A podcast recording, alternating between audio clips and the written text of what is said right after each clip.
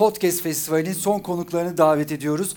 Özellikle onları e, son konuk olarak hani böyle bir programlamıştık. Çünkü bizim genel mantığımızda festivallerde de böyle en önemli, en büyük grup en son gelir. Biraz öyle bir şey de istemiştik. E, doğru mu yaptık, yanlış mı yaptık? Onu şimdi hep beraber konuşacağız. Çok vakit kaybetmeden Açık Bilim ekibini alkışlarınızla buraya davet ediyorum. Tevfik Uyar, Kübra Karacan, Kaan Öztürk. Hoş geldiniz, hoş geldiniz, hoş geldiniz. Evet.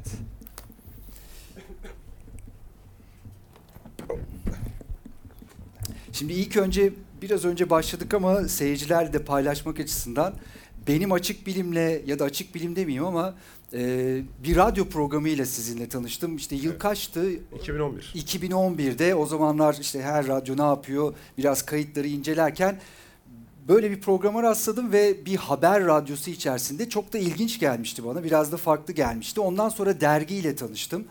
Dergi bizim kuşak için işte o bilim teknikleri okuyan tabii şimdiki algısı biraz daha farklı ama dergiden bir şey öğrenmek, bilim öğrenmek böyle bir kültürümüz vardı ve o da çok sempatik gelmişti. Sonra aynı dönemde podcastler de başladı. İlk önce o bir dergi kısmına gelelim. Dergi başladı, e, bir süre sonra da tamamlandı. Bilmiyorum dergiyi okuyanlar, o dönem hakim olanlar var mı? Neden bitti dergi işi? Neden bitirdiniz? Gayet iyi gidiyordu bizim için. Çok iyi bilgi alıyorduk, sağlam yazılar vardı. Sonra dergiyi ama bitirdiniz bir veda yazısıyla, duygusal bir veda yazısıyla. Evet, evet bizim için de zor oldu. Şöyle yani e, dergi büyük bir ekipten oluşuyordu artık. E, herhalde kendi açısından bir motive etme sınırına ulaşmıştı. İnsanlar yazı yazmakta zorlanmaya başlamıştı. Bunun motivasyonla ilişkisi olduğu kadar tabii şununla da ilgisi var. Yani ben mesela 50'ye yakın yazı yazdım açık bilim dergilerinde. Ama işte atabileceğimiz kurşun sayısı sınırlı. Hani bu hayatta bir başkalarının da ilgisini çekecek biçimde yazabileceğimiz konu sayısı sınırlı. İnsanların hepsi kendi sınırlarına bir anlamda ulaştılar. Bir de açık bilim bir misyonla çıkmıştı. İnternette de bilim dergiciliği yapılabileceği ile alakalı ki çıkış öyküsünün o dönemdeki bilim tekniğin e, evrim kapağının sansürüyle ve NTV bilimin kapanmasıyla da bir ilişkisi vardı. Biz çıktıktan yıllar sonra bizim gibi başka bilim siteleri de açıldı e, ve çoğu bizim e, standartlarımızı da takip etti. Zaten e, bir anlamda misyonunu tamamlamış oldu.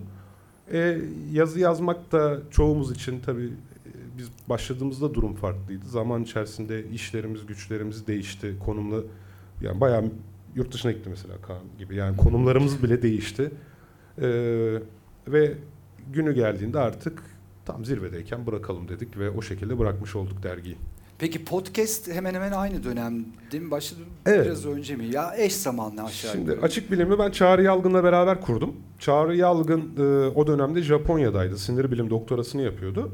Hatta biz aslında podcast'te değil podcast'ta başladık. Çünkü Çağrı Yalgın Finlandiya'ya geçtiği zaman e, podcast diyordu artık onu oranın telaffuzuyla. Zaten demiştik ki yani biz röportajları dergide böyle düz yazı olarak yayımlamaktan ziyade artık podcast dediğimiz bir kavram var. E, bu röportajları podcast olarak yayımlayalım diye bir teklifte bulunmuştu daha dergiyi açarken. Ben de o dönemde Bostancı'da oturuyordum. Atatürk Havalimanı'nda çalışıyordum. Böyle akşamları 91.6 Haberin Radyosu diye bir program vardı. Yavuz Semerci, Açılı Sezen, Kerimcan Kamal. Onların sunduğu. Hep onları dinlerdim. Böyle arada bilimle ilgili bir konu olduğu zaman orada hatalı bir söylemde falan bulundukları zaman hemen telefonla arardım. Ya şimdi o öyle değil. Şimdi onun aslı şu falan diye açıklardım.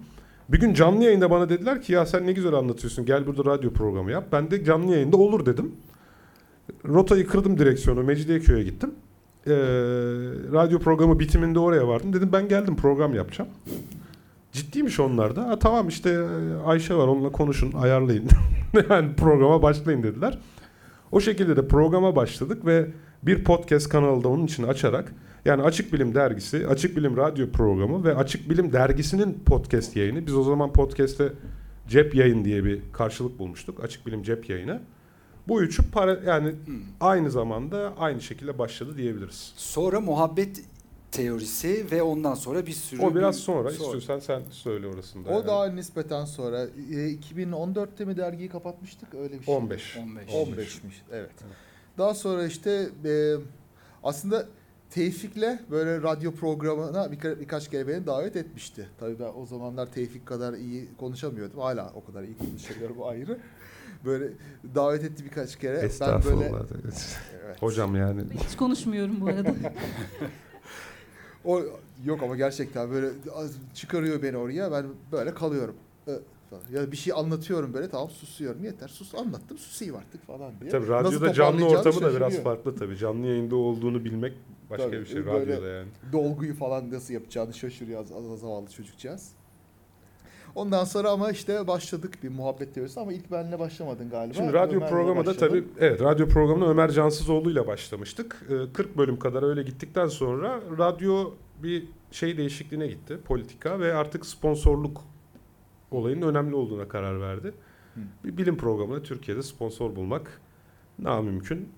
Hal durum öyle olunca sponsorsuz kalan biz radyodan ayrıldık. Açık Bilim Dergisi de hemen hemen o dönemde kapanmıştı. Sonra ben de dedim ki ya biz bugün buraya çıkan e, G-Pod gibi en azından kendi aramızdaki muhabbetleri yayınlasak yeter. Yani hani profesyonel bir şey olmasın. Biz zaten podcast serisine koyuyorduk radyo programlarımızı. Burada hazır bir dinleyici kitlemiz var. Kendi kitlemize devam edelim muhabbetlerimizi sunmaya de dedik. şunu da- Adını da muhabbet teorisi olarak değiştirdik. Şunu da ekleyelim. Bir de Yalan Savar ekibine de dahiliz aynı zamanda Tevfik'le ben. Evet Yalan Savar ekibiyle de konuşmuştuk. Aslında Evet. bir organik bağ var aranızda. Çok çok yakın bağ var. Ya e, Açık Bilim dergisinin kadrosunun önemli bir kısmı Yalan Savar ekibindeydi de aynı zamanda. Yani ortak bir üretim geleneğimiz de var zaten ve Yalan Savar podcastleri üretiminde de zaten biraz e, beraberce bir konuyu araştırma, bir konuyu etraflıca inceleme konusunda da ortak çalışmalarımız oldu. O konuda da tecrübemiz oldu. Birbirimizi tanır olduk. Bu şekilde işte biraz muhabbet teorisine de devam edelim dedik. Yani muhabbet teorisine benim katılmam 2016 mıydı? Düzenli katılman evet. Evet. Yani biz muhabbet teorisini de evde Ömer'le yapmaya başlayalım dedik de Ömer e, şu an bir izin alarak böyle şeyler ancak katılabileceği bir devlet kurumunda çalışmaya başladı öyle söyleyeyim. Öyle olunca Ömer bırakmak durumunda kaldı. Ömer'in yerine aklıma ilk gelen partner benim için Kaan oldu zaten. Sağ olasın. E, hem bilgisiyle hem e, bil, hem bilgisiyle başka bir şey diyemiyorum. Niye diyemiyorum? hem bir de hem de bilgisiyle. Ya bir de. Ya bir de şimdi yaşlı ya moruk ya hani tecrübeleriyle falan değer yani yönlendirir diye. yani bu ufaklığı biraz dizgileyecek birisi lazımdı böyle olgun aklı başında. O yüzden. Evet. Peki o G-Pod dedi gibi dediniz işte daha rahat bir ortamda kaydettiğiniz podcastler şu anda nasıl?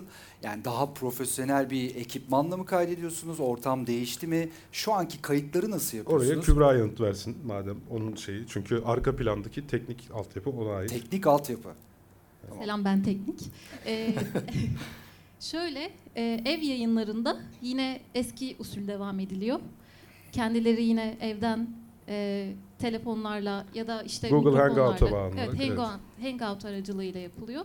Ama her ay toplanıyoruz biz. E, DOM sponsorluğunda gerçekleşiyor işte canlı yayınlarımız oluyor.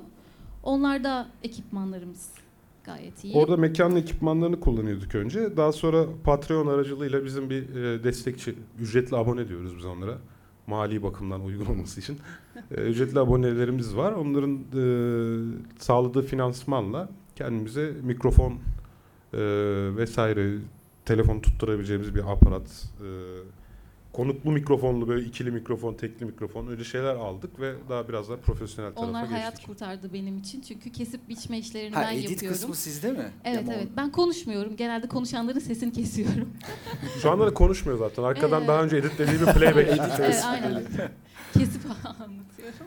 Patreon kısmı yani size e, ihtiyacınız olan desteği getirdim ya da ne kadarını en azından sağlıyor ya da nasıl görüyorsunuz onu sizin için bir mali kaynak mı yoksa daha çok işte böyle sizi takip edenlerin bir şekilde e, destek oldukları bir platform mu? Şimdi Patreon'a geçeli zaten 12 ay falan oldu. O 12 ay öncesine kadar açık bilimin tüm masraflarını ben karşılıyordum. Ee, ama bu çok büyük bir masraf değildi zaten. Bizim için masraf açık bilimin artık günde şey 30 bin, 50 bin, 100 bin kişiye ulaşması, gerçekten çok fazla programın dinlenmeye başlanması sonrasında ciddi bir server'a ihtiyacımız olmasıyla ortaya çıktı.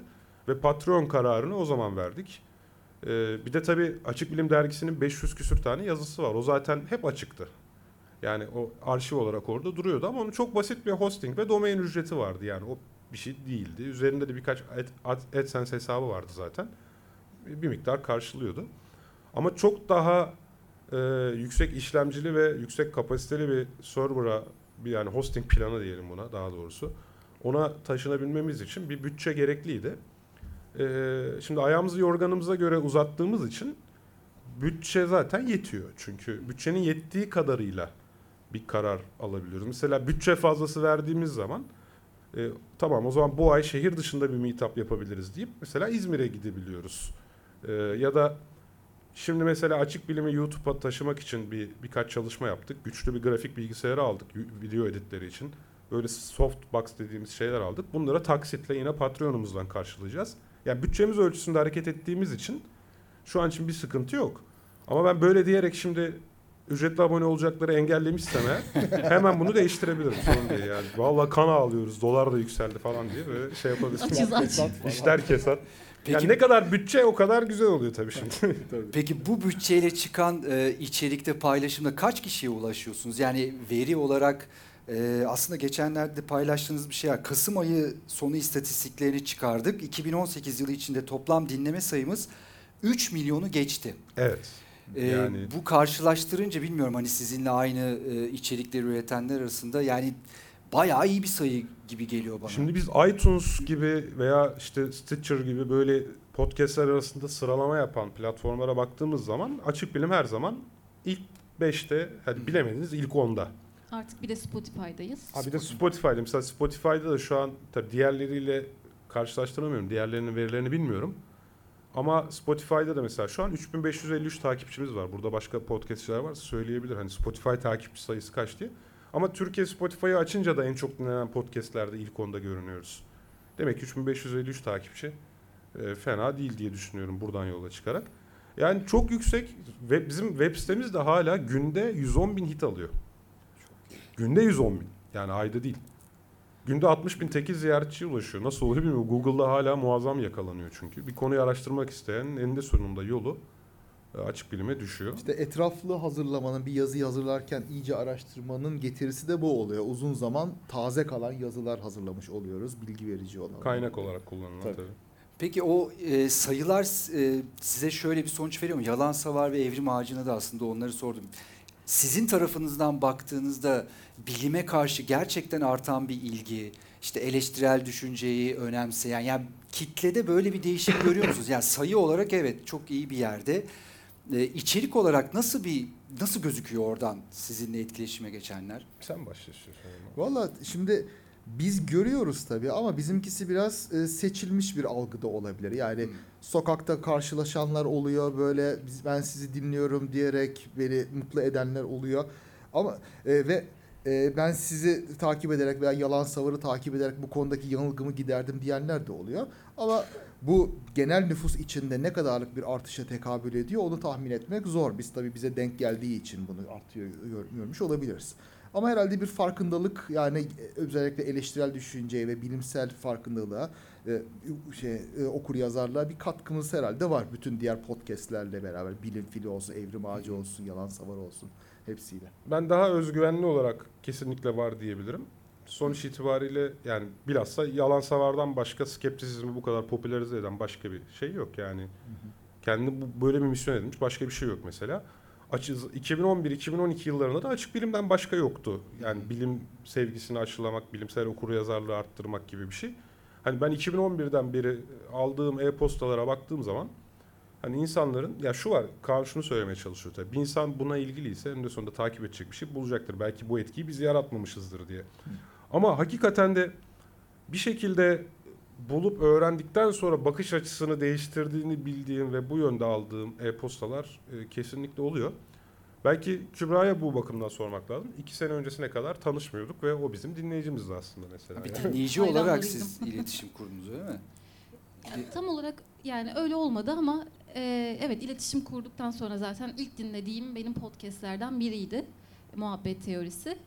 E, kendi arkadaş çevremde de zaten dinlediğimiz tek podcast'ti. Belki biraz izole bir çevreydi bilmiyorum. Biz zaten böyle şeyler dinlemeye meraklıydık. Arıyorduk.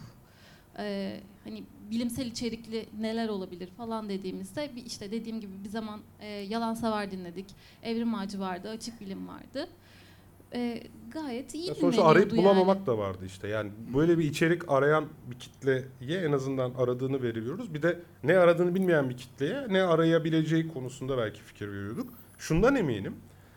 Açık bilimden önce internette böyle yaygın bir bilim dergiciliği yoktu. Pek çok platform e, bizi takiben çıktı. Ve zaten bunu da hani mesela bizim bir kullanıcı izinleri bölümümüz vardır standartlarımızı ilan ettiğimiz ilk açtığımızda. Hani başka açılan sitelerin kullanıcı izinleri diye bir bölümü vardı ve aynı standartlardı. Yani bir şekilde bizi takip ederek aa bu iş yapılabiliyormuş dediklerinden eminim. Bunu şahsi olarak iletenler de oldu. İletmeseler de böyle olduğunu bildiğimiz bir e, şey vardı. Yani hiç olmazsa bunun önünü açtık. Yaygınlaştı. Hiçbir etkimiz yoktur demek daha büyük bir iddia olur. Ben olduğuna inanmak istiyorum en azından. Yalansever ve- Motivasyonumun kaynağı yani. Yalansever ve açık bilimin bence diğerlerinden de ayrılan özelliği bir kı- yani kırmızı çizgiye sahip olması ve ona Sen asla şimdi içeridesin artık. Senin şimdi Kırmızı çok çizgi, objektifim. kırmızı çizgi. Ya onu biraz açar mısın? Şoray kanunları hocam. Ha, öyle mi? Dudaktan öpüşülür. Öpüşmüyoruz. ya şöyle e, intihale karşıyız. E, emek gözetiyoruz. E, ve bunun gibi işte bir sürü kırmızı çizgiyle hareket ediyorlar, e, ediyoruz ve asla aşmıyoruz bunu. Bilimsel etik çerçevesi, Kesin- evet, kırmızı aynen çizgilerin öyle. oluşturduğu çerçeve o yani. en Aynen öyle. Yani mesela bir görsel malzeme kullandığımız zaman onun kullanıma açık olduğundan emin oluyoruz lisans gereği. Ee, veya izin alıyoruz bunu üreten kişiden. Çevirilerde İzinsiz de öyle. İzinsiz tabii. çeviri yapmıyoruz. Yani herhangi bir siteden alıp yapıştırma falan mümkün değil. Yani yapmıyoruz. Politikamıza aykırıydı. Peki o 2010'larda başladıktan sonra o zaman bu kadar etkin değildi. Sosyal medya şu anda çok fazla hayatımız içinde ve siz de etkin biçimde kullanıyorsunuz. Yani bilgi paylaşımını, linklerin paylaşımını ve tabii orada daha fazla dinleyici yorumuyla da karşılaşıyorsunuz. Ben de takip ederken genelde alt yorumlara bir bakarım. Hani ne reaksiyon göstermiş. Bazıları çok sert gelir. Konuyla çok alakasız yorumlar olur. Ve hep derim yani sonuçta bilim temelli bir paylaşım yapıyorsunuz ve bu sert ya da konuyla alakasız yorumlara karşı bakış açınız her zaman bir düzeyi tutturmak zor oluyor mu? Yani ya da çok sert yorumlarla karşılaşıyor musunuz? Biz bazen bazı postların altında görüyoruz ama bunun yoğunluğu nedir, ne kadar fazla? Onu siz daha iyi görüyorsunuz. Şimdi şöyle çok takmıyoruz galiba. Herhalde. yani şu var. Açık bilimin bir paylaşımına yap, yapılmış olan bir yoruma zaten açık bilimin cevap vermesi bir iletişim kazası olur. O kurumsal bir şey o, başka bir şey. Bunun yap- yapılması da zaten hoş olmayan örnekler yaratıyor. Ha, şahsen hepimiz sosyal medyada pek çok polemiğe giriyoruz zaten. O ayrı mesele yani. Ama ben Ama- genelde çok teşekkür ederiz diye cevap verdiğimi hatırlıyorum. Yani ya- Genelde öyle yorumları görüyorum. Evet yani şu açık bilime gelen böyle çok bad yorum olmuyor yani çok kötü yorumlarla karşılaşmıyoruz ya. Var mı öyle bir şey? Ya bazen oluyor işte bizim söylediğimiz şeyleri beğenmeyenler olabiliyor. Şimdi politik olarak taraflıyız. O Ha, kesin. evet tabii. Ha, O durum politik var. taraflılıktan dolayı da bazen eleştirenler olabiliyor. Yani e, her olmadığımız tara birkaç taraftan da gelen eleştiriler olabiliyor. Peki diyoruz yani ne yapalım? Bilhassa hassas konular, politik doğruculuk dediğimiz o şey çerçeveye giren. Mesela bir programda e, ya ben neye inanayım, inanmayayım o önemli değil. Biz program sırasında bir konuyu felsefi olarak her yönüyle ele almaya çalışıyoruz. Hı hı. Mesela hayvanların dil kullanımı olmadığı için onların bazı durumlarda bizim gibi acı çekip çekmediğinden emin olamayacağımızı söylediğim bir programın ertesinde bir hayvan hakları savunucusunun hemen benim bunu söyleyerek hayvan şiddetini meşrulaştırdığım yorumuyla karşılaşabiliyorum mesela. Ona nasıl reaksiyon gösteriyor? Yani cevap veriyor musunuz ya da bir iletişim? Yani kuruyor onu galiba YouTube'da olmuştu. Ben de dedim ki ya biz ben neye inandığımdan bağımsız olarak bu programda her konuyu her açıdan tartışabilmeyi savunuyoruz zaten. Yani hani bunu söyleyerek zaten baştan tartışılmasını engellemeye çalışmış olmuyor musunuz falan diye cevap verdim hatırlıyorum. Kibar cevap verdim ona. Yani kibar vermediklerim var. Ama bu kişiye kibar verdim. E, veya bir programda konu milliyetçilikti. Yani milliyetçilik işte kötü müdür, iyi midir, kötü sonuç mu verir de yani illaki kötü bir şey olmak zorunda değildir dedim ama detayını şey yapamadan program bitmişti. Hı hı. Herhangi bir şeyle sen zaten sonuçta milliyetçilik kötü değildir diyen adamsın. Çok da şey yapma falan diye böyle hemen ağır şeyler gelebiliyor. Halbuki biz sosyal bilim de tartışıyoruz. Orada faşizm iyi sonuç vermiş midir, vermemiş midir de pers yani tarafsız Tamam. bir perspektiften e, sonunda nereye ulaşacağımız önemli değil. Hı hı. Ama rasyonel düşünce dediğimiz zaman sonuçta duygulardan bağımsız olarak bir şeyleri oturup verileriyle tartışmaya diyoruz. Bunlar hassas izleyicilerimiz ve dinleyicilerimiz tarafından çok hızlı şekilde etiketlenmeye neden olabiliyor. Hatta geçen bir mevzu vardı. Neydi o? şeydi e, Atatürk döneminden bahsetmiştik ve e, çok eleştirmediğimiz yani resmi tarihin söylediklerini tekrarladığımız için işte biraz suçlandık. Ha, evet, Aslında evet, direkt. Tarihçilerin araştırarak yazdığı etraflı bir kitaptan yola çıkarak konuşmuştuk ama işte resmi tarihle paralel olduğu için biraz eleştirildik. Tabii kandırılmış addedildik falan filan böyle hemen siz de resmi tarihin yalanlarına inanmışsınız gittiniz orada konuşuyorsunuz falan. Ya, Siz ya olacak bu arada şimdi 3 milyon dinleyiciden bahsediyoruz. Mutlaka. hani binde biri böyle düşünse 3 bin yapar fena rakam. Bir de çünkü podcast'i yeni yapmaya başlayan e, izleyici ve dinleyicilerin sordu işte hani yorumlar gelecek biz bunların hepsine tek tek cevap vermeli miyiz? Biz de genelde aynı hani kurumsal olarak herkesle tek tek cevap vermek doğru bir iletişim değil ama bu merak edilen bir şey çünkü bir yayın atıyorsunuz ortaya ve bir etki gelecek. Buna nasıl reaksiyon vermeli? Çok mu kişisel davranmalı? Bunu biraz anlamaya çalışıyor podcast'te yeni başlayanlar. Bu e, video paylaşımlarıyla ses pay, ya podcast ve video paylaşımları arasında nasıl bir fark görüyorsunuz? Hem erişim açısından e, hem de etki açısından şu anda ciddi bir fark var mı? Çok acayip bir durum var orada. Benim tespitim olarak. Podcast dinleyicisiyle YouTube izleyicisi birbirinden farklı dünyalar bence. Ne Ya kadar? mesela Twitter'da 40 bin üzerinde takipçim var. Şahsım adına söylüyorum. Hı hı. Podcast'te bütün yani sadece bizim muhabbet teorisinin bir bölümü ilk ayında 20-30 bin kişi tarafından dinleniliyor.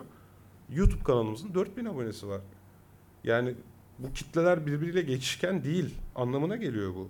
Yani bir taraftan iTunes'ta on binlerce kişinin abone olduğu bir kanal. YouTube'da aynı kanalın kayıtlarına geliyorsunuz. En fazla izleneni bin izlenmiş. Yani bu eğer hani özellikle tipimiz kötü değilse yani ondan kaynaklanmıyorsa böyle dayanılamayacak şekilde bu kesinlikle iki kitlenin birbirinden farklı olduğu izlenimini veriyor bana çıkarımını yapıyorum burada. Ki videonun daha önemli ve daha etkin olduğu düşünülüyor. Özellikle hani son dönemde, son yıllar video kral bir içerik olarak gözüküyor. Hani podcast daha yeni gelişiyor ama burada e, sizin açınızdan podcast daha belki kitle Evet, ama açısından Ama, bir işlev şeyi var ama bizim yani. videomuz da zaten görüntüsüz. Yani YouTube'dan yayınlıyoruz. Muhabbet Yok mesela Tevfik Uyar olarak akıl var mantık var Ha, yapıyorum. evet. Onun da en fazla izleneni 3000 izleniyor. Onun da abonesi 2900 yani. Valla Hani şimdi nedenini tam bilmiyorum ama benim hipotezim şimdi podcast dediğin şey herhangi bir iş yaparken gözünüzü meşgul etmeden de dinleyebileceğiniz bir şey ama video sürekli bir dikkat de gerektirdiği için insanlar ona e, kendini adamakta daha çekingen olabilir, vakit bulamayabilir. Bu Tabii. ayrı bir mesele. Yani aynı zamanda bir şey dinlemek para bizim şu ana kadar dinleyicilerimizden aldığımız feedback'e göre ki mesela bir burada da bir be- beyefendi vardı o da söylemişti. Ben koşarken dinliyorum diyor. Hı hı. Köpeğimle beraber koşarken. Biz tasarım öğrencilerinin tasarım yaparken dinlediğini biliyoruz ya da iş olarak bu işlerle uğraşanların. İnsanların en çok trafikte uzun yolda dinlediğini biliyoruz. Ders YouTube- çalışırken dinliyorum. Ders çalışırken dinlediklerini biliyoruz.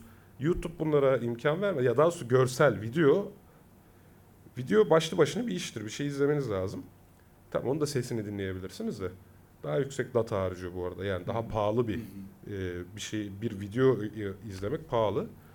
E, kuvvetle muhtemel bundan kaynaklanıyor. İnsanlar bizi bir şey yaparken dinliyorlar. Peki e, konuları seçerken e, nasıl bir metodoloji var? Herkesin farklı yöntemi olduğunu bu en azından bu festival diyor. Kimileri çok rahat doğaçlama, kimileri çok hazırlanarak giriyor. Sizin nasıl e, konu belirli? Söylemekten utanıyoruz Evet aslında. bunu itiraf etmiş. Bunu pas geçebiliyor musun? Hayır. yok yok. Şeye, Abi sen şimdi- daha politik ifade edersin. G-Pod çok rahattı. Ondan daha rahat olabileceğini düşünmüyorum. Yani Yok, onlar oturuyoruz değiliz. yatakta işte aklımıza geliyor konuşuyoruz. O kadar rahat bir Yatak kısmı hariç sanki evet aynı yatağa girmiyoruz. Onu merak ediyoruz. ya biraz yumurta kapıya dayanma olayı var bizde. Yani ne yazık ki istediğimiz kadar önden planlama yapamıyoruz. Ama bazen böyle birkaç gün önceden karar verip iyi hazırlanabildiğimiz oluyor. Mesela o haftanın şimdi e, tipik olarak diyelim arzu ettiğimiz ve bazen de gerçekleştirebildiğimiz şey o haftanın bilim haberlerini bir taramak, birkaç tanesine karar vermek, arka planı hakkında biraz araştırma yapmak, bu neden önemli, nasıl önemli gibi söyleyebilecek duruma gelmek. Ve mesela onar dakika birer haber alıp bu konuda tartışmak. Ondan sonra yarım saat ana konumuz üzerinden, yarım saat 40 dakika gitmek. Bu ana konumuz bazen bildiğimiz bir konu olabiliyor. Okuduğumuz bir kitaptaki bir şeyi etraflı anlatmak olabiliyor. gündemle alakalı olabilir. Mesela. Ee, bazen bir konuya karar veriyoruz ama o konuda bir şey okumamış oluyoruz. bir, bir kitap iki kitap bitirdiğimiz olabiliyor hazırlanmak için hızlı bir şekilde bazen. O da işin keyfi tabii. Ve ondan sonra siz edit kısmına geçiyorsunuz. Aynen Evet, öyle. yani şöyle de var. Kübra'nın e, bize özellikle o haberleri tarama dönemimizde hani önemli olabilecek haberleri önceden gönderdiği bir sistemi bir ara oturtmuştuk birkaç program. Kübra haberleri tarıyordu geçen haftanın haberlerini. Ya Kübra da bilime uzak bir insan değil bu arada. Matematikçi ve yapay zeka çalışıyor. Ee, hani o bir şeyler tarıyordu, buluyordu. Biz o haberlerden bu konuşmaya değer, bu değil diye kendi aramızda karar verip devam ediyorduk. Şimdi taradıklarımızı gerçi artık 60 saniyede bilim turu adı altında Ha evet yeni bir Onu şimdi da tabii şu var belki bilmeyenlere söylemek lazım. Açık Bilim bir podcast kanalı. Yani bir podcast yayını tabii ki ama altında farklı çeşit farklı Evet. kişiler tarafından yapılan farklı formatta birçok program var. Yani biz muhabbet teorisi ekibiyiz. Ama normalde aynı zamanda açık bilim eki- yani kanallı idare eden ekibiz. Hani bu bazen karıştırılabiliyor yani. Eskiden yayınımızın adı da açık bilim de artık açık bilim bir üst çatı e, şey gibi bir şey oldu. Peki onu genişletmek adına mesela şöyle mi oluyor? Size işte başvurup ben de bir podcast üretmek istiyorum ya da biz de katılabilir miyiz gibi bir böyle bir etkileşim mi oluyor yoksa siz o podcastleri çoğaltmak için genelde bildiğiniz kendi çevrenizden en azından ve, ve bilgisine hakim olduğuna inandığınız kişileri mi davet ediyorsunuz? Nasıl oluyor? Bu ikinci söylediğiniz geçerli. İki. Çünkü ilki e, ya birincisi işte kırmızı çizgiler demiştik ya. Hı hı. Bizim kırmızı çizgileri her programda aşmayacağından emin olduğumuz kişiler olması lazım programımızda. Yani öyle bir iki örnek dinleyerek buna karar veremeyiz. Bu sebeple Açık Bilimi Podcast kanalına ilk dönüştürdüğümüzde ilk daveti Nörobloğa yaptık. Onur Arpat ve Tamer Yılmaz'ın e, bildiğimiz, tanıdığımız e, bu konudaki bilimsel etik ve en azından bilimin yöntemi, bilimin nasıl yapılabileceği ile ilgili yani hiçbir şüphemiz olmayan kişiler. Daha sonra bilim fili görüntülü bir yayına başladı. Onlara da dedik ki siz görüntülü yayınınızı yapın. Ses kısmını biz podcast kanalımıza alalım. Onlar da bu fikri sıcak buldular. Bir de Bilim Kurgu Kulübü kurucusu İsmail Yamanol'la teklif ettik. Dedik siz e, sesli yayınlarınızı, sesli öykülerinizi YouTube'da yayınlıyorsunuz. Bir de buna bir ses platformu lazım. O zaten öykü sonuçta bir kırmızı çizgi etik gibi bir durum yok. Bilim kurgu olması yeterli ki bilim kurgu kulübü bu konuda yetkin. Ne bilim kurgudur değildir hani ayırabilecek şeyde. Şu an için yayınlarımız bunlar. Muhabbet teorisini bir ara benim kendimin akıl var mantık var serisi vardı. Şimdi 60 saniyede bilim var. Doğukan ve e, Kübra yapıyor. Yakında işte ekibimizin e, bir su diye bir arkadaşımız daha var. Hepsinin dahil olduğu başka bir sürpriz bir şey var. Bu ilk kez burada açıklayayım. Kaan bile bilmiyor bu arada. Vallahi neymiş bu? Bitin gözü diye bir yayın düşünüyorum ben. Bitin gözü. Evet. Şeyle karışmasın. Amacımız o değil O kesinlikle. Tamamen şeyi kastediyoruz. Bitin gözünü. E, Burada 10 dakikalık böyle o hafta işte Twitter'dan ya da sosyal medyadan ya da geleneksel medyadan saçma sapan komplo teorisine dayanan bir şey olursa o arkadaşlar bitin gözüne şey koyacağız. Tamam. Öyle bir Bu ne zaman başlıyor? Benim iki hafta çok sık denetlemelerim var iş hayatımda. Onları atlatır atlatmaz. İşte tüm bunları yaparken aynı zamanda Başka bir rutin işimizi var. ve hayatımızı idame ettirmek zorunda Bir kalıyoruz. de konu yani. seçiminde bir de e, bu da yeri gelmişken de, e, örnek teşkil ediyor. Yalan Savar ekibine de çok dahil olduğumuz için konularımızın pek çoğu da eleştirel düşünce üzerine ve yaygın safsatalar üzerine işte bilim dışı şeyler üzerine falan da olabiliyor. Onların eleştirisi ve bilimsel olarak düzeltilmesi üzerine olabiliyor. Bu da mesela senin dediğinde bitin gözü. Komplo teorileri ama bu de biraz şey, bir parçası. Öyle ciddi program değil. Bayağı geyik yani. Bazı Güzel. şeylere Küfredip ge- üzerine biple yani bip koyacağız da yani hani o bile olabilir. bazı Öyle şeyleri söyleyeyim. geyikten öte irdeleyemiyorsun zaten. O kadar saçma fikirler oluyor ki ancak geyik yaparak böyle Evet. alay ederek bir şey söyleyebiliyor. Ya işte bir de YouTube kitlesini yakalamak için daha eğlenceli şeyler gerek. Yani biz o geçişken değil demiştim ya iki kitle. Hı hı. Bizim bu düşüncelerimizi, bu düşünme şeklini, eleştirel düşünme şeklini ulaştırmamız gereken ama henüz ulaştıramadığımız bir kitle var YouTube'da. Yani sesli yayınlarını kanala, görüntülü yayınlarını YouTube'a koyacağımız şekilde yani hem sesli hem görüntülü izleyicisine beraber ulaşabileceğimiz bir pro şey de olacak bu. Yayın da olacak dolayısıyla. Peki canlı podcast için şimdi hani geyik dediğiniz o konu tam oraya giriyor mu bilmiyorum ama zevkli bir konu. Ee, daha önce konuşmuştuk. Bu arada siz de eğer Siz isterseniz seyirciyi de işin içine alabilirsiniz, bizleri de işin içine alabilirsiniz. Sorularınız varsa da e, mikrofonu alıp direkt katılabilirsiniz. Ben çok ışıktan görmüyorum. Hani sesinizi duyduğum anda size geri dönebilirim. Açık Bilim ekibine sormak istediğiniz sorular Şöyle varsa. görünüyor bayağı ya. Na- Evet Şöyle şöyle, yapmak Evet. gerekiyor. Ee, varsa soru gelebilir. Bu kalan sürede biz e, konu olarak sizin de daha önce aslında ele aldığınız yani pratiğiniz olan mavi hap mı kırmızı hap mı?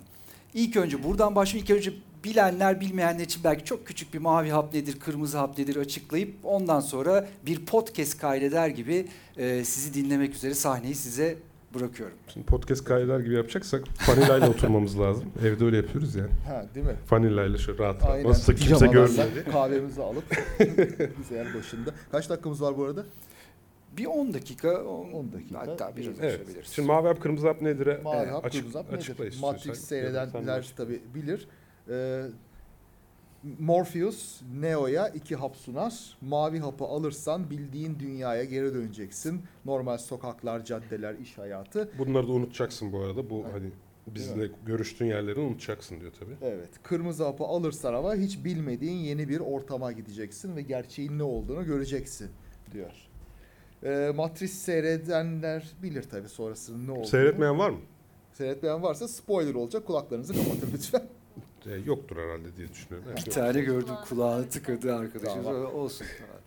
Neo kırmızı hapı çekine çekine alır ve ondan sonra her şey değişir. Kendisine bir e, karanlık bir büyük bir yerde bir şeffaf kutunun içinde bir sıvının içinde yüzerken bulur ve uyanır. Her tarafından borular sarkmaktadır. Kapak açılır ve sifon gibi bir şeyle beraber suyla dökülür bir yere. Orada bir şey onu bir pençe onu alır ve yukarı çıkarır. Yeniden doğmuş olur bir alegorik bir şekilde. Matrix zaten rahim demektir Latince. O rahimden çıkar, doğar gerçek dünyaya gözlerini açar. Herhalde soru şurada. Siz olsanız mavi hapı mı alırdınız? Yani gerçek dünyayı bir yanılsamada mı yaşardınız yoksa acı gerçeğe gözlerinizi açmak mı isterdiniz? Ben hemen mavi hapı alayım. Ben de mavi alırım ya. Sen neden? Sen ne alırsın önce bunu söyle. Ha işte bu zor soru. Şimdi Matrix dünyasında Kuliste mavi diyordun ne oldu ya? Allah Allah. o başka mavi hap. Moruklara hiç güven olmaz. Hiç hiç hiç hiç. Tansiyon hapı mıydı o? Öyle. Şimdi Kararsızsın anladığım kadarıyla. kararsız değilim. Duruma göre değişir diyorum. Benim klasik şeyim motom budur zaten. Duruma göre değişir. Evet, Engin Ardıç da öyle diyor bilirsin. Vallahi Engin Ardıç çok şey diyor. şaka şaka. Çok kötü benzetme oldu özür dilerim. Vallahi evet yani çok gücendim. Tamam, ben ben olsam hakaret gibi algılardım. İşte dışarıda döveceğim ben seni. Tamam neyse hadi peki. Çıkışta diyorsun. Çok Ee, yaklaştırdım gene galiba. Şimdi şöyle diyeyim. e, Matrix dünyasında yaşıyorsan zaten e, kırmızı hapı bir, bir şekilde aldıysan bile eninde sonunda geri dönmek de istemek gayet normal. Şimdi oradaki tercih çok aşırı bir tercih zaten. Sefalet içinde yaşamak var. Mağaralarda saklanarak böyle yarı aç yarı tok yemek olarak lapa yiyerek falan ve, sürekli ölüm tehlikesi altında yaşayarak işte Sion'da yaşamak. Bir yandan da rahat bir şekilde normal yemeğini yiyeceksin. Normal bildiğin hayatta yaşayacaksın. Yumuşak yatağında uyuyacaksın. O tercih. Ha tabii bu arada bildiğin hayat iyi mi de burada önemli bir soru yeni fark ettim. Bir de asıl sefalet aslında ne? Yani gerçekten uzak kalmak da bir sefalet mi? Yani Ha. Ha şimdi o filmde Neo şeydi. Bilişim dünyasında çalışıyor. Sabah gidiyor, akşam geliyor. Patronu kıl bir adam. Hı hı. Yani çok rutin bir hayatı var falandı sonuçta. Rock yıldızı değildi yani.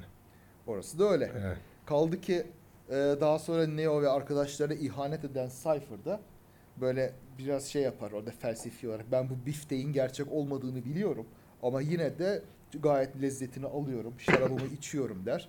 O, o yüzden umurumda değil bu e, Sion falan. A- yalan bile olsa duymak istiyorum. Ki o da rock yıldızı ol- olmak üzere kontrat yapıyordu. Evet Yani, bir de öyle. Orası da öyle. yani ben niye maviyi alacağımı açıklayayım. Birincisi gerçek dünya zaten ta- kavramında bir problem var. Tamam Kırmızı dünyayı alıp uyanacağım dünyanın gerçek dünya olduğundan nasıl emin olacağım? Ya aslında kırmızı hapı aldığım zaman saçma sapan bir rüyaya yatıyorsam Hı hı. Ya da hadi diyelim saçma sapan rüyaya yatmıyorum. Gerçekten o rahimden doğdum geri. Ya orası da gerçek değilse yani orada da bu sefer yarın bir gün yeşil hap mı sarı hap mı diye bir seçenekle karşılaşıp bu sefer de yeşil hapı alırsan daha gerçek dünyaya gideceksin falan. Burada yine Yani hani- iyi kötü bir dünya var. Evet. Önde sonunda burada hani oyun teorisinin şey mantığı vardır ya bir yani eğer hareketleri önceden belirleyen bir şey yoksa yani tamamen rastsalsa rastsal hareket etmek esastır. Strateji kurmak anlamsız. Ya bir şekilde böyle bir belirsizlik varsa algıladığım şey zaten gerçektir sonucuna ulaşırım. Evet. Şimdi Yani bu dünya zaten şu an benim gerçek dünyam. Ha- Hakikatte ben şu an kırmızı hap alıp Matrix'te gideceğim yer uyandığım an orası gerçek dünya olur ama henüz uyanmadıysam gerçek dünya burası yani. Hı hı. Öyle düşünüyorum. Şimdi aslında Neo'nun kendini bulduğu yer o Matrix yani rahip aslında e, çok yakın başka bir analojiye de sahip, başka bir mecaza da sahip. Hepimizin e, aslında benliğimizin nerede olduğunu düşünelim. Elimizde kolumuzda değil. Yani onlar olmasa da biz biziz. Kalbimizde değil, kalbi değişenler de aynı kişi. Yine bir benliği var. Nerede benliğimiz? Burada, kafamızın içinde. Ayak pardon. O zaman bir yere vurmamaya çalışma ayağını. Şimdi kafamızın içinde ne var? Beyin. Beyin bir karanlıkta bir sıvının içinde yüzüyor ve onu besleyen borular, damarlar vesairelerle. Aynı Neo'nun uyanmadan önceki hali gibi değil mi aslında? Yani sadece damarlar değil hatta duyular Aynen- işte aynen elektriksel öyle. olarak şu an buraya dokunduğum zaman Yani aslında Neo'nun e, doğmadan diyeyim önceki hali bir ceninden çok beynimize benziyor. Bütün algıları da dışarıdan gelmek üzere. Bizim beynimizin de öyle. Şimdi bu algılar gözümüzden, kulağımızdan geliyor. Ben şu anda gözüme tutulan ışıklar ve beni seyreden insanlar görüyorum ama gerçekte bunların böyle olup olmadığını bilme şansım yok. Gözüm bana bunu söylüyor. Beynim bunu bu şekilde yorumluyor, alıyor. Ve başka bir ortama geçtiğimde de işte e, New York'tan Sion'a geçtiğimde onun gerçeklik olup olmadığını yani ne o isem bilmem mümkün olmaz tabii ki. Ona mı güveneceğim? Morpheus gerçekten doğru mu söylüyor? Gerçekten aslında Matrix'i biraz kinik bir şekilde tersten de yorumlamak mümkün. Belki aslında Neo ve Morpheus akıl hastası ve Mor daha doğrusu Morpheus akıl hastası Neo'ya onu akıl Pushkin hastası yapacak bir hap veriyor ve onu bir halüsinatif yalan dünyaya sokuyor Toplu belki de. deliriyorlar. Bu da mümkün. E yani değil mi? Yani bu yani filmin çerçevesinde aslında bu simetri var ortada. Ayırt etmek mümkün pek değil. Tamam o zaman buradan yani gerçeğin zaten hali hazırda şu an yaşadığımız ve deneyimlediğimiz şey olduğunu sonucuna ulaşırız değil mi bir şekilde? Yani şöyle diyeyim. Sen de mavi hap alırsın o zaman yani. O sonuç ona çıkıyor. Ha başka bir açıdan ben çevireceğim ben bunu ile o yüzden hala İlle mavi hap kırm yani mavi deyince sanki şey olacak ha yani ihanet edecek Ha. bir şeylere. Niye Şimdi- öyle düşünüyor Şimdi acaba? ben şimdi tabii şey Matris filmi çerçevesinde konuşuyorum ama ben dünyada gerçek diye bir şey olduğunu Mavi- kabul ediyorum. Yani bunun bir ispatı yoktur. Bu benim metafizik inancım. Gerçek diye bir şey vardır. Yani insanların yanılgısı değildir. Ulaşamasak bile bir gerçek vardır. Ben temel bir prensip olarak kabul ettim. O zaman yani Matrix alegorisi içerisinde de bunu söyleyebilirsin. Evet bir yerde o zaman bir Ha, gerçek evet. var yani. Evet var ama O da Morpheus'un aslında- verdiği gerçeklik o mudur? Ondan emin olamıyorsun. Ama tabii. şimdi o zaman bu hayatta sana yani o zaman matematiğin gerçek olduğunu da bilmiyorsun sonuçta. O da sana Gerçek o verili. gerçek. Hayır o da verili gerçeklik ama. ha Morpheus vermiş. Hı hı. Ha Demokritus vermiş. Yani şey vermiş. O da verili gerçek. Biraz öyle. Biraz yani. öyle. Ki aslında bütün çabamız bu epistemolojik çabalar falan da o gerçeğe ne kadar yaklaşabileceğimizle ilgili şeyler de o da var. Yani o zaman Ben problemi biraz daha hafifletsem. Yani böyle New York'un lüks yaşamıyla Sion'un sefil hayatı yerine daha küçük bir s- tercih haline getirsem mesela. mesela Kırmızı hap işte e, rahatsız edici gerçeği kabul ederek bir, belli bir konfordan vazgeçmeyi temsil ediyor olsa ama bu konfor bu kadar büyük bir fark gözetmesin. Mesela e, bir yolsuzluğa karışmayı reddetmek bunun karşılığında da gelirinin bir kısmından vazgeçmek, fakirliğe razı olmak olsun. Böyle bir durumda herhalde çoğunluk kırmızı hapı tercih edecek. Yani ben namussuz bir hayat yaşayacağıma fakir ama onurlu olayım diyecek. çoğunluk bunu mu tercih edecek sana göre? Öyle olduğunu düşünmek istiyorum ama gerçekten güzel. Ne kadar Şöyle bir bakalım ya. Yok, Şimdi insanların çoğunluğu aslında o Coğrafyayı kadar da belirt ama. yok. İnsanların çoğunda aslında e, şey var böyle insanların çoğu aşırı makyavelist değildir. Yani kendi çıkarları için her şeyi de yok yakmazlar, yok etmezler. Çoğunluk aslında e, o kadar da oportunist değil çoğunluk. Herkesin bazı prensipleri var. Bazısı bizimkinden daha gevşek olabilir, daha esnek olabilir. Biz başkalarına göre daha esnek ve gevşek olabiliriz. Ama burada herkesin mavi bir durduğu nokta vardır. Tamam da burada eksik tanımladım problemi. Mavi hapı almanın da bir riski olması lazım. Eğer hiç risk yoksa sen sadece şu an yolsuzluk yapma ve kendi öz saygısını yitirmek kadar kısa bir şeyden Biraz da gelir kaybından bahsetti ama. Şimdi bak hadi tamam ama hani gelir kaybına uğramaya razıyım. Yeter ki adım yolsuzlukla anılmasın oldu sadece. Mesela yolsuzluğa çok büyük ceza da var mı? Mesleğini kaybetme riski de var mı? Şimdi buraların da önemi yok mu sence? Doğru. Onların da önemi var. Çünkü sadece tanımladığın şekliyle insanlar hiçbir yaptırımla karşılaşmayacaksa sırf kendi şeyleri için bence yolsuzluktan vazgeçmezler. Yolsuzlukta caydırıcı başka unsurlar olması lazım. Senin dediğin herkesin kendisine öz saygısının muazzam olduğu, ahlakın çok yüksek olduğu bir toplum için falan geçerli olabilir. Öyle bir toplumda değiliz yani. Yani, bir ayıplama söz konusuysa tabii orada bir eti, caydırıcı bir şey olacak. Mesela yani onları da tanımlaman lazım. Tabii. Toplum Sen baskısı. şu an sadece öz saygı çerçevesinde düşündün. Tabii. Sadece bu da değil, şeyi de düşünelim. Gerçeği bulmak ve bulmamak arasındaki fark. Şimdi pek çok insan mesela mistik düşüncelere ve işte yok büyüydü, nazardı, işte astrolojiydi gibi şeylere e, onların getirdiği iç rahatlaması yani mavi hap için gerçeği reddetmeye razı olabiliyor. Bazı insanlar ise kırmızı hapı alıp mesela benim içim rahatlamasın ama ben gerçeği bileyim düşüncesinde. Katılmıyorum çünkü bahsettiğin durumda zaten insanlar nazarın gerçek olduğuna inanıyor. Mavi hapı alıp gerçeği reddetmiyorlar.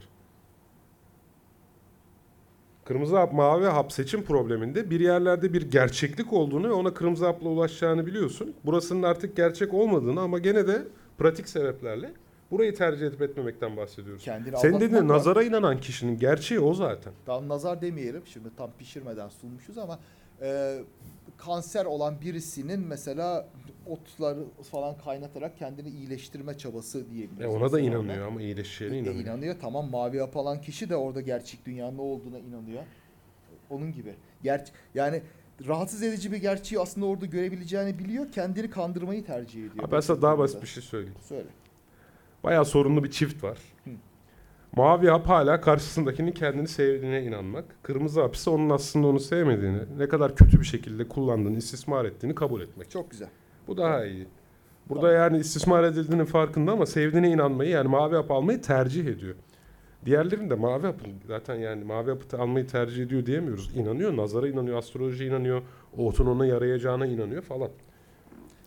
Yani Dediğini burada anlıyorum gerçeğin ama bu- ne olduğunu anladığı zaman bir bedel, bedel kaybetme ödemesi Ya lazım inanıyor da yani. değil, Kırmızı şimdi- hapı almak bedel ödemek demek. kendi kendisine ve bu konuda uyarıda bulunanları görmezden gelmeyi, onları dinlememeyi tercih ediyor. Çünkü onları dinlememek onu, onu rahatlatıyor, iç rahatlığı veriyor. Aslında bilmiyor değil. Tabii dinlemek kırmızı hap zaten. Dinlerse ve onların dediklerine ikna olursa Heh. ayrılmak zorunda sevgilisinden. Yani mavi mavi hap dünyasından ayrılmak zorunda. Evet. Ama e, bu dediğin gibi der, ger, gerçeğin o olduğunu zannetmek değil. Çünkü gerçeğin onu olmadığını söyleyenler var. Ya tamam bu örnek Onu uygun diyorum zaten. Tamam. Yok bu örneğe ben bu örneği ben verdim Bak, ya. di- diğerleri için yok benim kafam biraz diğerlerine de gitti. Mesela bu ne, ne bileyim, zakkum kaynatıp kanserin iyileştireceğini düşünmek de aslında biraz öyle. Bu işe yaramaz Değil abi ya katılmıyorum. inanma. O bayağı zaten şifanın doğada olduğuna inanan Asıl sen ona tıbba git dediğin zaman kır, şey mavi hap al demiş gibi oluyorsun. O kişiye göre bütün şifa doğada zaten. Onun gerçeği o zaten. Sen ya bir de kemoterapi gör deyince adama ya hadi neyse falan diyor yani. Ya, tamam neyse patinaja başladık. Yani evet evet yine- neyse burada. Tamam ben seni anladım ya. Yani saygı duyuyorum. Sen beni anladın da işte herkes bizi anlasın aslında mesele o. Yok ya bence herkes anlamıştır ya. Burada Gayet. aslında bir şey yapabilir. Mavi hapı tercih eden şey yani söz değil de bir el kaldırabilir mi? Mavi hapı tercih eden. O bir kişi mi? İki kişi. Sadece iki kişi mi? Kırmızı herkes gerçeğin peşinde. Ya da en azından öyle söylenilen gerçeğin peşinde. Ben tam ters bir şey bekliyordum. Sizde ama bir mavi hap daha çok. Aslında mavi- yok ben Yani iki ben sene önce sorsan kırmızı hap derdim. De yani artık. Vallahi ben- net bir tarafsa ben de kırmızı hap diyorum. Yani e, insanın kendi hayatında böyle dediğim gibi bir tercihler hep oluyor. Ben de kendi payıma düşenleri yaptım ve rahatsız edici gerçek için bazen rahatlık verici bir yanılgıdan kurtulmayı tercih ediyorum. Adam şimdi yolsuzlukla falan eşitledi mavi hapı. Ondan sonra ben kırmızıya alırım falan diyor. Hayır, Yani öyle düşünürsek değil. ben de alırım. Şimdi ben de hayatta bazı doğru şeyler için bir şeylerden fedakarlık ederim tabii ki. Kırmızı hap da gerçek Matrix problemi için söylüyorum mavi hap alırım. Zaten soru o şu an. Gerçek Matrix problemi için. Yo ben onu biraz genelleştirip yani de- demin dediğim Abi ifadeye- genelleştiremeyiz ya. Bunu genelleştirme yönünde yaptığımız her çaba hiçbir zaman bütün dünyanın yıkılması, bütün gerçek olduğunu bildiğin dünyanın yıkılması, yepyeni bir dünyaya ulaşman, o dünyada da robotlara mağlupsun, yiyecek yok, Evet. alan yok, oksijen yok, gökyüzü yok, hiçbir şey yok. Yani bu şartlar altındaki hiçbir şeyi dünyadaki bir problemle karşılaştıramayız. Tamam. İşte o yüzden de karar vermek kolay diyorum. Ama problemi değişik bir şekilde daha küçük ölçekte ifade ettiğimizde gri bölgeye giriyoruz. Ben sana güzel örnek buldum. Vaktimiz var mı? Var son. Ay, toplam. Şimdi Huntington hastaları ilk semptomları göstermeye 35 yaşında falan gösterene kadar bir riski olduğunu bilirler ailede varsa %50'dir. Aslında bunu öğrenmek çok kolaydır. Gidersiniz bir genetik test yaptırırsınız. 40 yaşına gelince Huntington hastalığından ölüp ölmeyeceğinizi daha 10 yaşındayken öğrenebilirsiniz. Ama bu hastalar ilk belirtileri gösterdikleri 30-35 yaşlarına kadar asla gidip o testi yaptırmazlar. İşte bu kırmızı hap mavi hap problemidir. O testi yaptırmak kırmızı hapı alıp gerçeği öğrenmektir. Testi gitmemek mavi haptır. Sen aynı durumda olsan bir an önce 35-40 yaşında öleceğine inanmayı mı istersin testi yaptırıp yoksa e, aslında ben yaşayacağım ümidiyle yaşamak mı istersin? Al Bu- sana gerçek bir kırmızı mavi problemi. Şimdi söyle bakalım. Olağanüstü zor. Bak olağanüstü zor. Öyle bir durumda olmak istemezdim gerçekten. Yani insan tabii bir durumda olmadan o konuda ahkam kesmemeli. Ama illaki şu anda bir cevap vermemi istiyorsan ben önceden bilmek ve hayatımı ona göre düzenlemek isterdim. Şu andaki halimle söylüyorum. Ama gerçekten öyle bir hastalığa sahip olsaydım ne söyleyebil ne yapardım bilemiyorum. O konuda bir şey. Bunun diyemem. anketini yapabilir miyim? Yapalım. Test yaptırır mıydınız? Aa, Yaptırmam diyenler. Ben de yaptırmam kesinlikle. Belirsiz Ben de. kalsın bazı şeyler ya. Evet. Ya belirsiz kalırsa bir ümitle yaşamaya devam edebilirim ama belirli olursa ya zaten 30 yaşında Onu öleceğim diye bildiğin andan yaşanmaz yani. itibaren geçiren süreç. Bir Normal azap. bir hayat yaşama olasılığım ortadan kalkar çünkü yani. Bu tam bir kırmızı hap mavi hap problemidir şu an. Nasıl? yaşında olduğumuza göre değişir bence. Yani kaç yaşında testi yaptıracağız? 10 yaşında. Siz kaç yaşındasınız? Ben şu an 25 yaşındayım. Yaptırır mısınız? Yaptırdım. Yaptırırsınız. Evet 40 yaşında yaptırmam ama. Yani 5 yıl kalmışsa ölmeme ya da 30 yaşında, 35 yaşında öleceğimi varsayalım. 30 yaşında, 32 yaşında yaptırmam. Ama 20 yaşında, 25 yaşında İnsanların genel tavrını söyleyeyim. İnsanlar genelde ilk belirtileri göstermeye başlayınca test yaptırıyorlar ve öyle çıkarsa bir an önce evlenip çocuk sahibi olmaya, hızlandırılmış bir hayat yaşamaya çalışıyorlar. Şimdi Ee, 40 yaşımdaki aklım 10 yaşımda olsa böyle bir testi yaptırmak isterim. Çünkü e, öbür türlü ne yapacaksın? İnsanlar böyle hayat bitmeyecekmiş gibi bol bulamaç yaşarlar hayatı. Tam Boş da şu anda öyle. Trafik kazasında ölebilirim yani. E, öyle ölebilirsin ama ölmeyebilirsin de. Şimdi Öteki de var işte 40 öyle. yaşımda öleceğimi bilirsem mesela boş şeylerle vakit geçirmem. Televizyon fazla seyretmem. Yani ne yapmam gerekiyorsa ona doğru hızlı bir şekilde ilerlerim. Öyle bir şeyin sonlu olduğunu bilmek insana hayatta büyük bir farkındalık sağlar. Ama yaptığın her şeydeki verimi azaltmaz mı? Yo bilakis. Bence Bilakis. ben Bence yani bir ara gırtlağında kitle çıkıp öleceğinden şüphe edip bir süreç yaşamış bir insan olarak söylüyorum. Eğer madem öleceğim yani yapacağım bir şeyin bana katkısı yok diyerek büyük motivasyon kaybına uğruyorsun. Hiçbir şey yapamaz hale geliyorsun. Gerçek bu. Hı. Yani ben öyle kanser olup kanserle mücadele edip o sırada hayatının müthiş üretimlerini gerçekleştiren insana da pek rastlamadım. O çok büyük bir...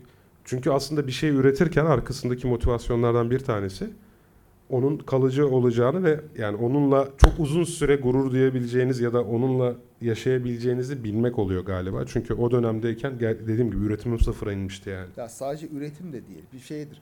E, antik çağdan beri filozoflar böyle ölümü hatırlamayı hep tavsiye ederler. Ölümü gözünün önünde tutasın ki Yani hatırlarız onu tutarız yani. hayattan tad alasın işte. Çünkü Hocam öbür ölüm türlü- var. Ölüm var. Memento mori. Yani ölümü hatırla. Bu şekilde işte bugün ölebilirim diye düşündüğünde o gün yaptığın şeyleri çok daha farkında olarak, daha böyle bilinçli olarak yapıyorsun. Öbür türlü hayatta akıp gidiyorsun. Şimdi böyle bir idam cezasıyla karşı karşıyaysan kaçınılmaz bir şekilde o zaman ne zaman biteceğini bilmek e, bence daha doğru bir şey. Şimdi idam cezasında biraz daha farklı bir Ya yok işte pozisyon bu bir var idam bence de. cezası yani öleceksin. Şimdi diyorsun da 40 yaşımda ölüp ölmeyeceğimi zaten şu anda bilmiyorum ben. Evet. Yani bunu Huntington hastalığı olarak düşünmeyelim. Tamam. Zaten bana araba çarpabilir. Yani hasta olabilirim, X olabilir, Y olabilir, cinayete kurban gidebilirim. Bu belirsizlik her zaman var. Ve bu belirsizlik sayesinde ölmeyeceğimiz en azından bir 70 yaşını yaşayacağı kadar yaşayacağımız ümidiyle bu hayatı yaşıyoruz. Hiç kimse seneye ölebilirim diye düşünerek yaşamıyor zaten yani. Ama e, şimdi öyle düşün nasıl diyeyim? Bugün ölebileceğini, trafik kazasında ölebileceğini düşünmek, bilmek senin üretimini engellemiyor mu? Demin öyle bir şey Ölebileceğimi bilmek değil, öleceğimi bilmek farklı. Hı. Yani ölebileceğimi bilmek şu anda olabilir zaten. Şu düştüğü an ölüyoruz bakın hepimiz. Üçümüz birden canlı yayında ölüyoruz yani. Çok Yani gencim daha. O başka bir şey. Neyse bir soru var, burada soru e- var galiba. Sen soru var söyle mı? söyleyeceğini. Bizim böyle konular dağılır bazen. Evet, biz çok Dallanır uzatırız dallanır. Burada yani. editlenecek bir şey çıktı mı? Bir saat 10 dakika sürüyor çünkü. Şey, Çok editleyeceğim. Öyle mi?